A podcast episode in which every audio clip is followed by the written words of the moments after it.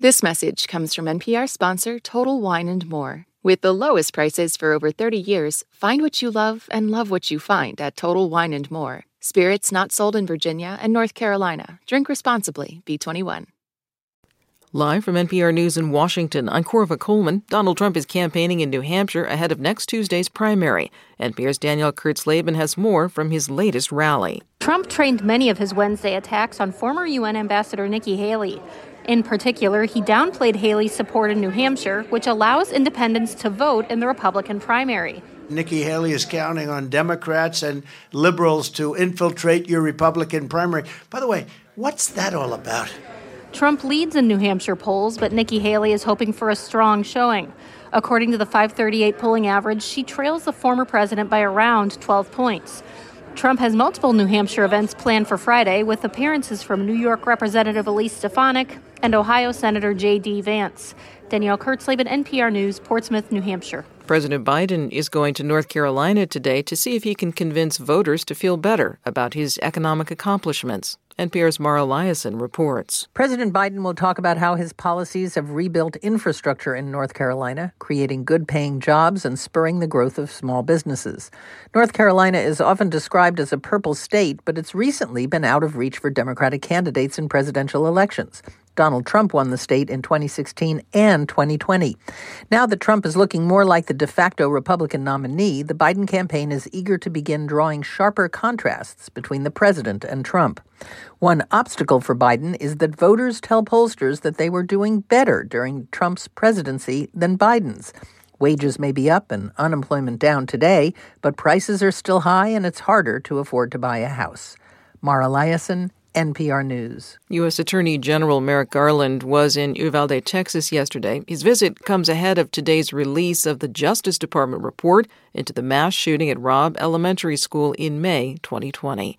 Texas Public Radio's Kayla Padilla reports families of the victims have been anxiously waiting for the findings. The report is expected to examine why it took 376 law enforcement officers 77 minutes to approach and kill the gunmen.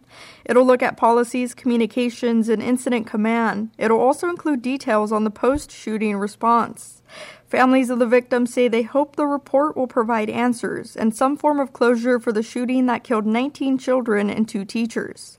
Uvalde County District Attorney Christina Mitchell said a criminal investigation into the law enforcement failures would continue through this year.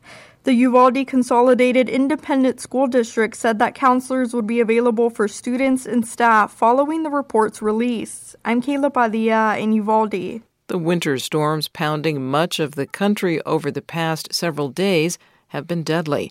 At least 36 people have died across the country, including 14 people who perished in Tennessee. This is NPR. In Kenya, an alleged cult leader and dozens of his followers have appeared in court. They're facing charges of murdering nearly 200 children. Paul McKenzie is accused of ordering his followers to starve themselves and their children to death to reach heaven. Kenyan officials say at least 429 people died. For the second time, Apple has been barred from selling its watches that feature a blood oxygen sensor. NPR's Bobby Allyn reports a federal appeals court has reinstated the ban as a patent dispute unfolds. The U.S. Court of Appeals for the Federal Circuit is resuming a ban on new Apple Watches that include a pulse reading feature. Medical device company Masimo alleges that Apple copied the technology. It relies on a patented blood oxygen tool. As that case pans, Apple is now being forced to either update its software to remove the feature or stop selling its latest watches. Court documents show that Apple held meetings with Masimo executives about a partnership, but instead introduced its own version of the blood oxygen sensor under the guidance of former Masimo executives, which Apple poached from the company. Apple sells far fewer watches than iPhones, but watches are the leading product in its $40 billion wearables business. Bobby Allyn, NPR News. A private company says its moon lander is going to return to Earth today.